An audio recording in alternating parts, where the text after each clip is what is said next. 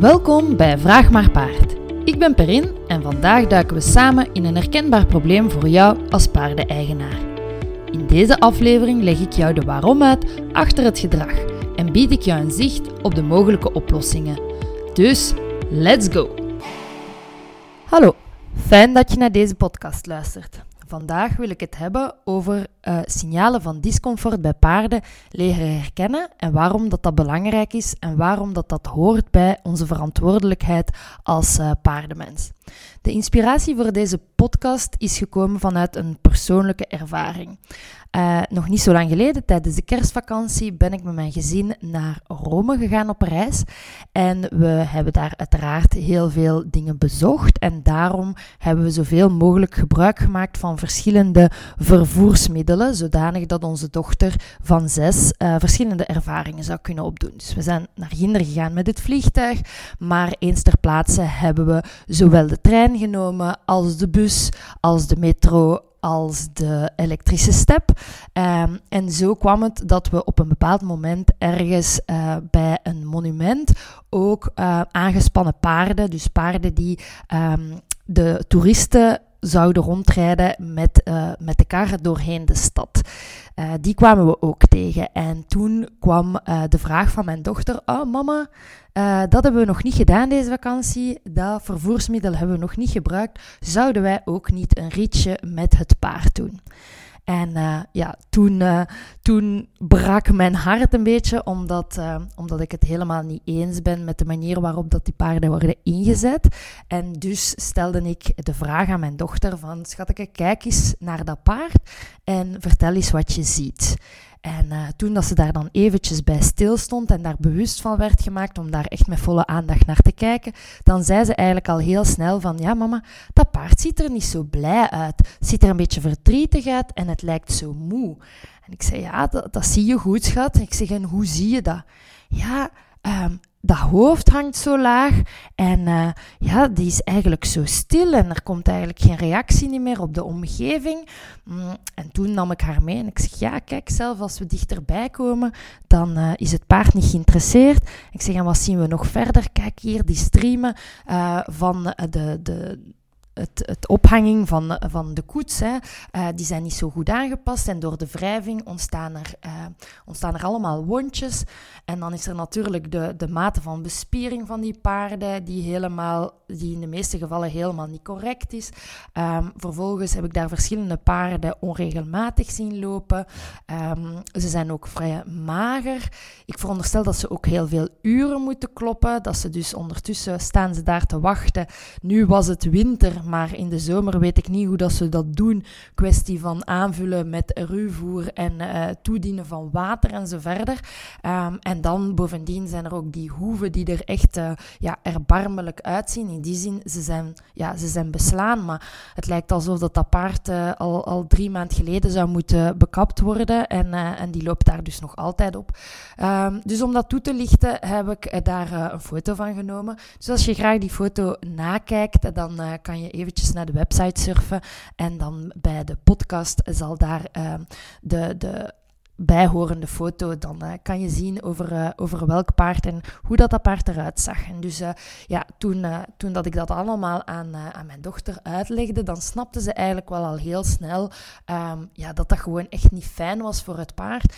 En dat, dat ik dus uitlegde dat ik daar helemaal niet aan wou bijdragen. Dat als mensen toch blijven instappen in die koetsen en blijven dus die paarden gebruiken om de stad te verkennen, dat we daardoor eigenlijk die situatie in stand houden en dat daardoor um, mensen, ja, dat, dat, dat de mensen daarvan daar nog altijd als een economisch model zien en dus de paarden blijven gebruiken uh, als een uh, middel om, uh, om geld binnen te halen bij de toeristen, zonder dat er eigenlijk gekeken wordt naar het welzijn van die paarden. Dus dat was een voorval dat ik zelf tegenkwam. Maar uiteraard hoeven we niet naar Rome te gaan om dergelijke situaties mee te maken. Ook dichterbij zijn er heel vaak paarden die het niet zo goed getroffen hebben en waarvan we de signalen eigenlijk mislezen. Heel vaak zijn er paarden, en ik praat dan bijvoorbeeld over vaak van managepaarden, waarvan dat we zeggen van, oh, ziet hem zo rustig staan en dat is zo'n braaf en dat is een flinke en die doet alles wat dat we vragen En zelfs mijn dochtertje van vijf kan die gewoon meenemen. En als we dan verder gaan kijken, dan zien we vaak dat dat ponytjes zijn die in hun stal, in een hoekje van de stal, met hun hoofd naar de muur uh, gedraaid zijn uh, hoofdlaag, de poep naar de, uh, naar de ingang. En dat er eigenlijk heel weinig interactie en interesse nog getoond wordt in de omgeving. Dat zijn een beetje paarden waarvan dat je het gevoel hebt van er kan hier een bom ontploffen en die gaan nog niet reageren. En dat is vaak voor veel mensen moeilijker te lezen dan paarden die op een heel extraverte manier hun stress gaan uiten. Want als een paard natuurlijk staat te trippelen naast u, of hij hinnikt, of zijn staart zwiept, of hij schraapt met zijn been, um, of hij, hij, zit, uh, hij zit u omver te duwen, aan, aan, de teugels trekken, of, of nog duidelijker van bokken en wegvluchten en stijgeren en, en bijten. Al, al die extraverte uitingen, die worden natuurlijk heel snel opgepikt. Um, maar op momenten dat paarden meer uh, hun stress zodanig opkroppen en, en interneren, um, dat, ze, dat ze het eigenlijk uh, ja, een beetje opgeven, dan valt dat minder op. En die staat van, uh, van opgeven, die noemen we learned helplessness. Dus dat is een aangeleerde hulpeloosheid. En die ontstaat doordat paarden hebben ervaren dat ze in een bepaalde situatie geen controle hebben. Dus dat ze geen stem krijgen, dat er niet naar hen geluisterd wordt. Dat wat ze ook doen, wat ze ook uiten, dat um, dat, dat niks uitmaakt. Dat dat toch niet helpt, dat ze toch zullen moeten doen wat dat er van hun gevraagd gevraagd wordt. En zo leren ze dat gewoon gehoorzaam zijn en de dingen ondergaan vaak nog een betere optie is in hun geval dan er in verzet tegen te gaan, uh, omdat ze dan vaak nog meer discomfort gaan ervaren. Dus dan hebben ze zoiets van, ja, ik, ik heb uh, meer belang bij het discomfort uh, van het te ondergaan omdat het discomfort van er tegenin te gaan nog veel erger is. En dus um, door het feit dat ze daar hun situatie opgeven en zeggen van ja, wat ik ook doe, het maakt niet uit, dus ik doe maar niks niet meer. Dat is die staat van aangeleerde hulpeloosheid. Nu, daar is ook wetenschappelijk onderzoek over gedaan en uh, daar is, ja, dat is echt geen ethische studie geweest, maar er is een studie geweest waar dat ze honden hebben gebruikt. Um, en in eerste instantie werden die honden in een soort harnas gezet en werd de plaat waar dat ze op liepen onder stroom gezet. En een deel van die honden die kon uh, invloed uitoefenen op die schokken door op een hendel te duwen. Dus als ze op die hendel duwden, dan werden ze niet meer geëlectrocuteerd. En een ander deel van die honden, wat ze ook deden, het maakte niet uit. Ze werden toch geëlectrocuteerd. En de volgende dag werden die twee groepen honden in een nieuwe situatie geplaatst.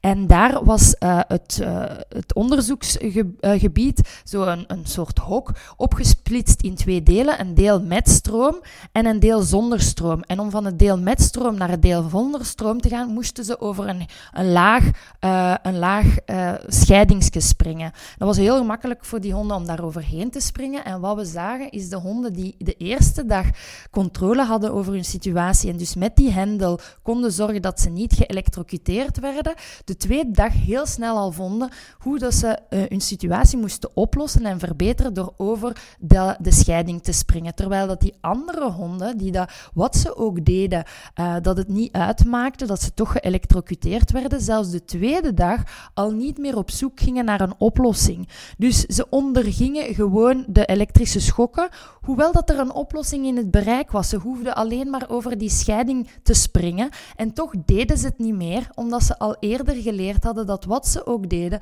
dat dat geen effect uh, meer bood.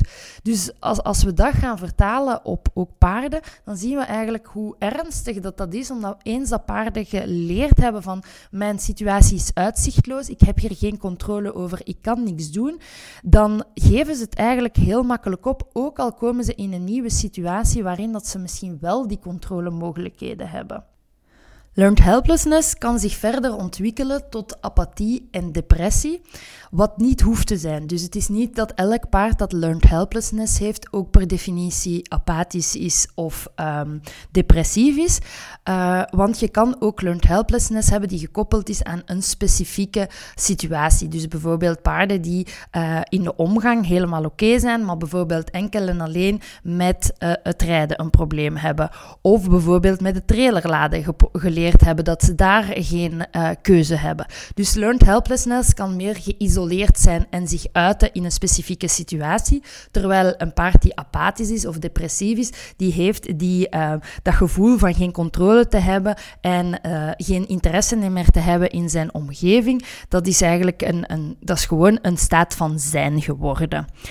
Dus dat is, dat is een van de dingen dat we moeten leren uh, herkennen. En dat dus een, een, paard dat depressief is, een paard dat in een learned helplessness is, dat dat niet uh, per definitie gewoon een braaf, rustig, uh, flink paard is, die, um, die gewoon heel betrouwbaar is en, en die het allemaal gewoon oké vindt wat er gevraagd wordt. En dat is vaak een probleem dat in de praktijk gebeurt, dat mensen een paard kopen, als zijn een heel braaf, een, een goed uh, beginnerspaard, bijvoorbeeld in een manege. En vervolgens gaan ze dat paard uh, uit de manegecontext halen. En ze zetten dat paard bijvoorbeeld weer uh, neer in een weide met vriendjes. En dus de hele routine van dat paard verandert. Die krijgt veel meer vrijheid om te bewegen. Die krijgt weer sociaal contact. Zijn hele routine verandert. En daardoor gaat dat paard zich gewoon qua levensomstandigheden beter voelen. En stilletjes aan kan dat paard weer meer gaan openbloeien en daardoor ook uh, terug wat meer, uh, ja, wat meer interesse krijgen en dus ook terug een beetje meer stem krijgen en dus wat meer gaan uitdrukken dat hij bepaalde dingen wel of niet oké vindt.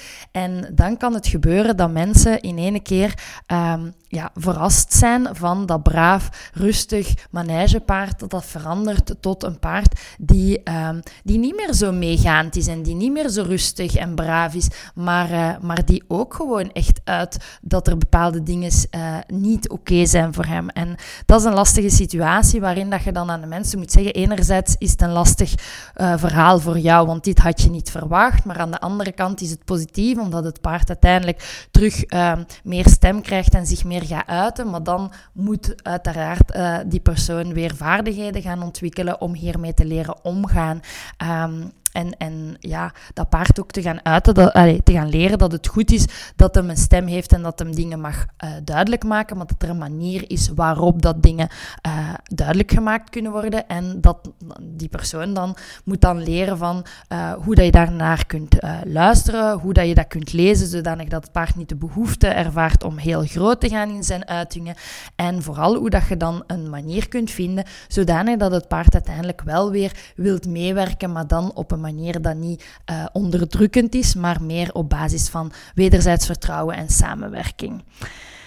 Dus dat is één aspect van discomfort die vaak over het hoofd gezien wordt. Een ander aspect wat ik wil toelichten is um, kennis krijgen van de painface. De painface kan je op internet terugvinden en die uh, baseert zich op de gezichtsuitdrukkingen van paarden en hoe dat je daaruit kunt opmaken of het paard uh, wel of geen pijn ervaart.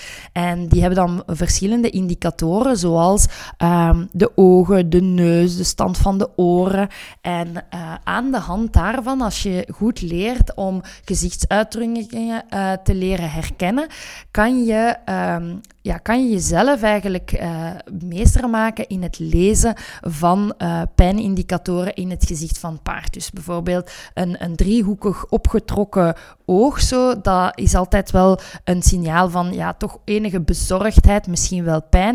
Uh, uiteraard, één indicator wil daarvoor niet meteen zeggen dat jouw paard pijn heeft. Het gaat altijd over hoe lang, hoe duidelijk uit die het en hoeveel indicatoren duidt jouw paard aan.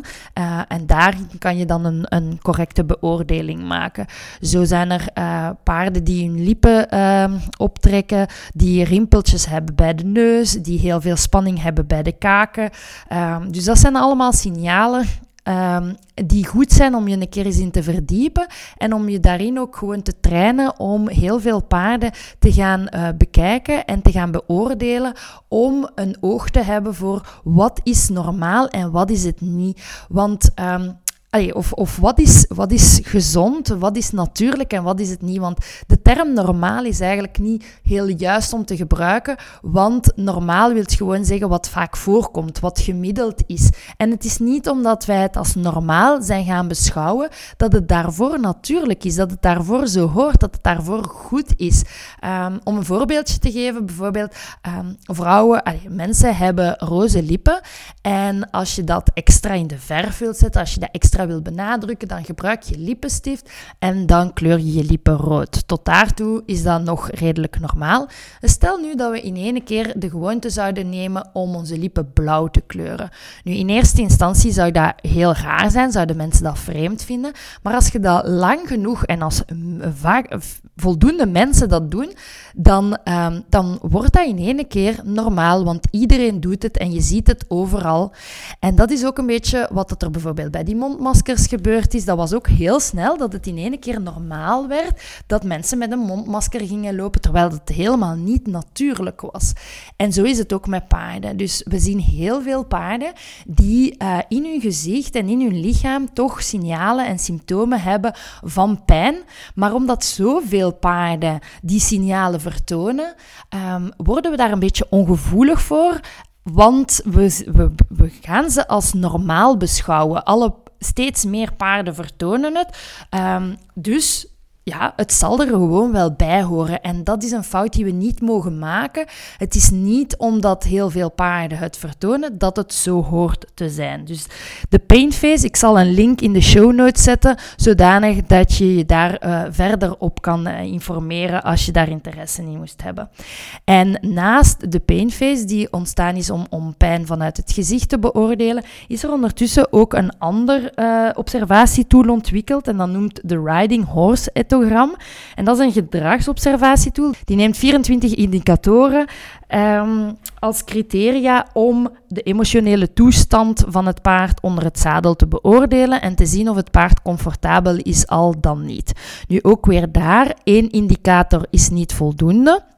Dus het paard moet minstens acht indicatoren of zo vertonen, willen we kunnen praten over discomfort. En dat gaat uh, van alles tot uh, van, van struikelen tot het hoofd kantelen, mond opensperren, staart zwiepen, um, al die dingen worden opgenomen. Het, het, hoofd op en neer bewegen, links-rechts bewegen, uh, taktfouten, verzet, uh, schrikachtig gedrag, al die dingen worden allemaal opgenomen.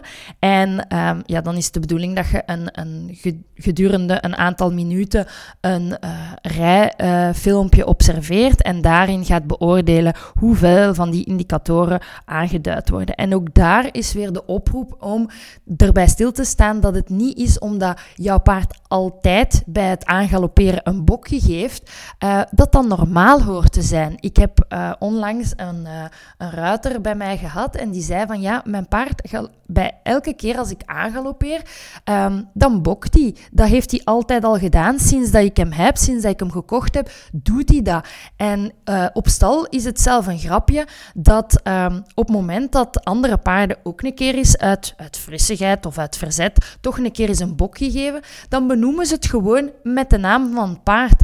Hij heeft een dezike gedaan. Um, dus dat, dat, is niet omdat dat paard Daisy elke keer uh, bij het aangalopperen een bokje maakt. Um, ja, dat dat normaal is. En dat, dus, uh, uh, dat je het lachwekkend kunt opnemen van alle paarden die dus een bokje maken, maken een Daisyke.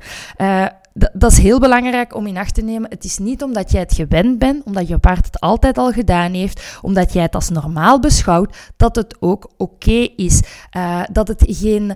Um, dat het geen boodschap meer heeft. Bokken wil altijd iets zeggen. Gedrag is communicatie. Jouw paard wil jou daar iets mee duidelijk maken. En uh, ook al doet hij dat altijd al, ja, dan is het heel waarschijnlijk een teken dat hij jou al altijd al iets heeft willen duidelijk maken. Dus dat zijn allemaal dingen die uh, kunnen bijdragen en waarvoor ik pleit om steeds meer bewustwording te krijgen bij mensen, zodanig dat, uh, dat mensen de dingen gaan zien zoals ze zijn en waarvoor ze staan. Dus dat gedrag van een paard, dat dat communicatie is. Het paard heeft enkel en alleen zijn gedrag om zich te uiten over zijn interne toestand, over hoe hij zich voelt. Hij kan niet zeggen dat hij pijn heeft. Hij moet het laten zien. Uh, hij kan niet zeggen dat hij iets moeilijk vindt, dat hij iets spannend vindt, dat hij zich niet lekker voelt. Hij moet het gewoon laten zien. En het is dus aan ons om steeds beter te worden in het van onze paarden. Um, en om gewoon ook goed te leren wat natuurlijk is, wat hoort bij een paard die wel gezond is en niet denken van wat is normaal voor het gemiddeld paard. Want het gemiddeld paard is daarvoor niet gezond en vertoont daarvoor niet altijd niet meer natuurlijk gedrag. Dus als we nu naar een plan van aanpak gaan, hè, stel dat je een paard hebt en je herkent daar bepaalde dingen van, ofwel de learned helplessness of een, een bepaalde gradatie van apathie, of je herkent inderdaad pijnsignalen in zijn gezicht, of je ervaart fysiek discomfort tijdens de training. Um, hoe kan je dat dan gaan aanpakken? Nu, mijn eerste stap is gewoon voor mij heel belangrijk dat mensen daar bewust van worden. Want als je er bewust van bent, dan ben je al een hele stap vooruit. Want je hebt geen probleem zolang je zelf niet weet dat het een probleem is. Dus als, als jij niet weet dat een bokje bij het aangalopperen, dat dat op iets duidt, dat dat een probleem is, um, dan ervaar je het zelf niet als een probleem. En als jij dus geen probleem hebt, dan zoek je ook geen oplossing. Dus het is heel belangrijk dat je de dingen leert zien voor wat ze zijn. Dus van zodra dat je weet van oké, daar wil mijn paard iets mee zeggen, dan is natuurlijk de volgende stap en de zoektocht van oké, wat wil hij daarmee zeggen en hoe kan ik hem daarmee helpen? Um, maar dat, is, dat, dat, verandert wel helemaal. Dat zitten dingen in een heel ander perspectief. Want op het moment dat jij dingen gaat kijken als niet van mijn paard is een probleem, hij is het probleem, dus hij bokt, hij is het probleem. Maar als je dat gaat vertalen naar hé, hey, mijn paard bokt, hij heeft een probleem. In de eerste geval ga je denken van ja, als hij het probleem is, dan moet hij gecorrigeerd worden. Dan moet ik hem duidelijk maken dat ik dat niet wens en dat dat ongewenst gedrag is. Terwijl in het tweede voorbeeld, dan denk je oei, hij heeft een probleem. Hoe kan ik hem helpen? Wat kan ik eraan doen? En um, hoe, hoe kunnen we ervoor zorgen dat, uh, dat hij zich beter gaat voelen? Dus die bewustwording is de allereerste en belangrijkste stap. Uh, en dat is dus ook onze verantwoordelijkheid, zowel als eigenaar, als ruiter, als trainer, uh, maar gewoon ook als paardenmens. Hè. Denk terug aan dat verhaal van. Um, die, die paarden in Rome.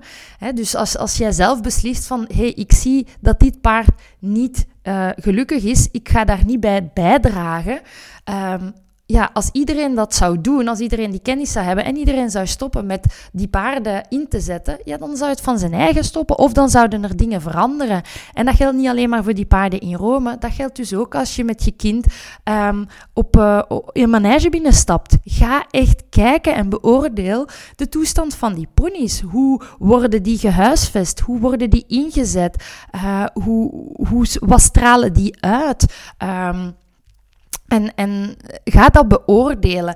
En maak daar dan ook bewuste keuzes. En het is niet omdat je je kind dan moet teleurstellen om te zeggen van ja, kijk, die ponies worden hier op niet zo'n fijne manier gehuisvest of, ge, of ingezet. Dus we gaan hier niet aan bijdragen, we gaan hier niet rijden, maar we zoeken een andere plek. Uh, dat is gewoon een hele mooie les voor, uh, voor uw kind. Um, de kinderen die gaan de toekomst maken. Dus het is belangrijk dat als zij van in het begin worden duidelijk gemaakt en bewust worden gemaakt over die dingen, dan gaan er ook in de toekomst weer die zaken veranderen. Ik vond het heel mooi om te zien dat mijn dochter van zes, als ze er bewust werd opgemaakt, heel goed kon zien dat dat paard niet gelukkig was. Uh, en dan kon ze misschien niet in detail alle symptomen oproepen, maar het gevoel dat ze daarbij had, dat klopte wel. Ze zag meteen wel van dit klopt niet, dit paard is niet oké. Uh, en dat is heel belangrijk vind ik dat we kinderen daarbij helpen of alleszins bij hun gevoel laten, want heel vaak zijn kinderen nog dichter bij hun gevoel. En dat wij dus niet om, om uh, ja, praktische makkelijkheidsoplossing, omdat het gewoon makkelijk is om die manege te kiezen omdat die dichtbij is of omdat die goedkoop is of zo, dat we daar dan aan voorbij gaan. Dus onze verantwoordelijkheid opnemen. En ik, ik ken bijvoorbeeld ook heel veel toeristische um, activiteiten waar de paarden worden ingezet om uh, ook gewoon strandritten te doen of om um, ja, de, de toeristen gewoon een leuk moment te geven. En ook daar, heel vaak zijn die paarden niet oké. Strandritjes aan zee, waar dat paarden gewoon kreupel zijn. Uh, ook hetzelfde, waar paarden uh, materiaal krijgen dat niet passend is. Of, of waar dat ze op, uh, op heel slechte voeten staan. Um, of waar dat ze gewoon te mager zijn of te veel uren moeten kloppen. Dat zijn allemaal dingen waaraan wij kunnen zeggen van nee, ik ga daar niet aan bijdragen. En dan kun je misschien af kun je misschien denken van ja, maar als ik dat niet doe, dan zijn er nog honderd anderen die het wel doen. Ja, maar verandering begint bij jezelf. Dus uh, zelf daarin een keuze maken en uh, opkomen voor wat voor jou belangrijk is, dat, dat is denk ik al een, een, een hele mooie stap in de goede richting. En vervolgens, als je uiteraard zelf uh, de mogelijkheid hebt om dingen te gaan veranderen, dus als je een paard in eigen beheer hebt, hè, um, of, of gewoon een, een, eigen paard, dat hoeft daarvoor niet in eigen beheer bij jou thuis te zijn, maar gewoon dat je verantwoordelijk bent en dat je de eigenaar bent van een paard, dan kan je zelf dingen gaan verbeteren. En het begint altijd bij een gepaste management. Dus de, de drie F'en, hè, de friends, de freedom en de forage, dat is altijd het belangrijkste. Dus zorg dat je paard uh, voldoende vrije beweging, sociaal contact en ruwvoer heeft. Dat is altijd de noodzakelijke basis. Ik herinner je eraan dat als je daar meer informatie wil, dat ik daar een hele cursus voor heb uh, ontwikkeld. Een online cursus die paard en geluk noemt. En daarin worden alle welzijnsbepalende factoren worden heel uitgebreid uitgelicht, zodanig dat je na het volgen van die cursus heel goed weet als eigenaar welke keuzes je kan maken om jouw paard gelukkig en gezond te houden. Dus als je daar meer interesse voor hebt, dan kan je uh, naar de website www.victoryhorses.be en dan vind je de cursus Paard en Geluk bij de online academie. En omdat je naar deze podcast luistert, staat er in de show notes ook een kortingscode die je kan ingeven bij het afrekenen van de cursus. Naast de goede management is er ook uh, belang om te gaan kijken wat je in training kan gaan aanpassen. En we moeten gaan zien dat training de rol van verrijking gaat uh, innemen. Um, ik ben voor het trainen van paarden. Hè. Uh, zeker in onze gedomesticeerde toestand. Ook al hoe goed dat we ze proberen te huisvesten. Het blijft een vrij eentonig bestaan. En we kunnen de paarden afwisseling en verrijking brengen dankzij training. Op voorwaarde dat we natuurlijk dat we dat op een empathische en paardvriendelijke, ethische manier gaan doen. Dus altijd afvragen van oké, wat ik hier doe, is dat in mijn eigen belang? Is dat voor mijn eigen plezier? Of brengt dat ook iets voor mijn paard? Hè? Gaat dat hem fysiek ontwikkelen op een manier die goed voor hem is? Gaat dat hem mentaal uh, uitdagen? En gaat, houdt dat rekening met zijn emotionele toestand? Om dus meer rekening te houden met zijn emotionele toestand, kan je ook zoveel mogelijk keuzevrijheid inbouwen. Keuzevrijheid wil daarvoor niet zeggen dat het een laisser-aller is, dat er geen grenzen meer zijn, dat er geen veiligheid meer moet ingebouwd worden, dat er gewoon geen afspraken meer gemaakt worden en dat het paard alles gewoon zelf mag beslissen en baas en, uh, en alles onder controle kan hebben. Nee, dat gaat dat, dat absoluut niet. Maar um, je kan wel uh, zoveel mogelijk keuzevrijheid inlassen. Um, in, in, de mate, in beperkte mate. Hè? Net zoals dat je bij kinderen gewoon een keuzevrijheid kan inbouwen door te zeggen van kijk, hè, we gaan ons aankleden. Wat wil je vandaag aandoen? Een broek of een rok? Een broek of een rok is een keuzevrijheid, maar het blijft wel bij het feit van ja kijk, je moet je aankleden. Hè? Dus uh, dat kan je gaan vertalen naar de situatie van je paard. En dat is misschien weer stof voor een andere podcast, want dat zou ons veel te ver uh, doen uitweiden. Maar dus in, in de mate van het mogelijke je paard ook in de training een stem geven en een mogelijkheid tot communicatie. En een mogelijkheid tot aangeven van, mm, vind ik nog even moeilijk, niet op die manier, kunnen we het misschien zo doen um, en van daar rekening mee te houden. Dus we gaan de training zodanig opzetten dat we gaan proberen om zo min mogelijk stress te krijgen. Dat wil niet zeggen dat we nooit een stresssituatie gaan hebben in training. We, zijn niet, uh, we kunnen niet alles controleren. Er zijn altijd externe factoren die we niet in de hand hebben. Maar wat we zelf wel kunnen controleren, daar kunnen we mee, uh, ja, dat kunnen we gaan inzetten. En bijvoorbeeld um, je paard zo min mogelijk laten gissen en zo min mogelijk in de trial and error laten zitten. Ik noem dat vaak van als je jij een meerkeuzevraag moet oplossen en er zijn enerzijds vijf oplossingen of anderzijds is er maar, zijn er maar twee keuzemogelijkheden, dan is dat minder moeilijk om, een keuze, om de juiste keuze te maken als er maar twee zijn. En dat is een beetje hetzelfde. Stel dat je paard bijvoorbeeld moeilijkheden heeft met uh, recht achteruit te gaan in het achterwaarts, dan zou je bijvoorbeeld kunnen zeggen van um, ik ga twee balkjes neerzetten, ik ga een smalle doorgang maken waarin ik het paard ga helpen met begrenzen, zodanig dat hij beter snapt en dat voor hem en makkelijker wordt om recht achteruit te gaan. Dat is bijvoorbeeld een klein voorbeeld van hoe je je omgeving, je setting kan aanpassen om het voor het paard makkelijker te maken, zodanig dat hij minder fouten maakt en dat je dus met, uh, ja, met, met minder stress zit in al die correcties en heel veel nee's moet zeggen, maar dat je dus makkelijker gewoon kunt een ja geven.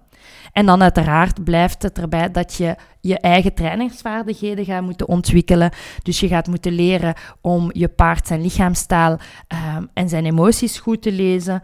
Uh, je gaat moeten leren hoe dat je de uh, hulpen moet neerzetten. Dus op welke plaats moet je druk zetten, hoeveel druk moet je zetten. Vooral wanneer moet je de druk opbouwen, wanneer moet je de druk loslaten. Um, al die dingen uh, als je met negatieve bekrachtiging werkt, dan is dat belangrijk. Hè. Weten, uh, een hele goede timing in de hulpen hebben, maar ook met positieve bekrachtiging. Wanneer ga ik klikken, wanneer ga ik belonen, al die dingen. Dus timing is een super belangrijk aspect, want als die niet goed zit, dan verliest het paard eigenlijk de, het gevoel van controle. Kijk, als wij een beenhulp zetten om het paard te vragen om voorwaarts te gaan en het paard stapt naar voren en die beendruk wordt niet weggehaald, dan krijgt het paard dus geen beloning voor zijn goed gedrag. Als gevolg dat hij dat niet associeert en dat hij dus gaat zoeken naar een andere oplossing. Want dan denkt hij, ja, voorwaarts stappen is dus blijkbaar niet het juiste antwoord.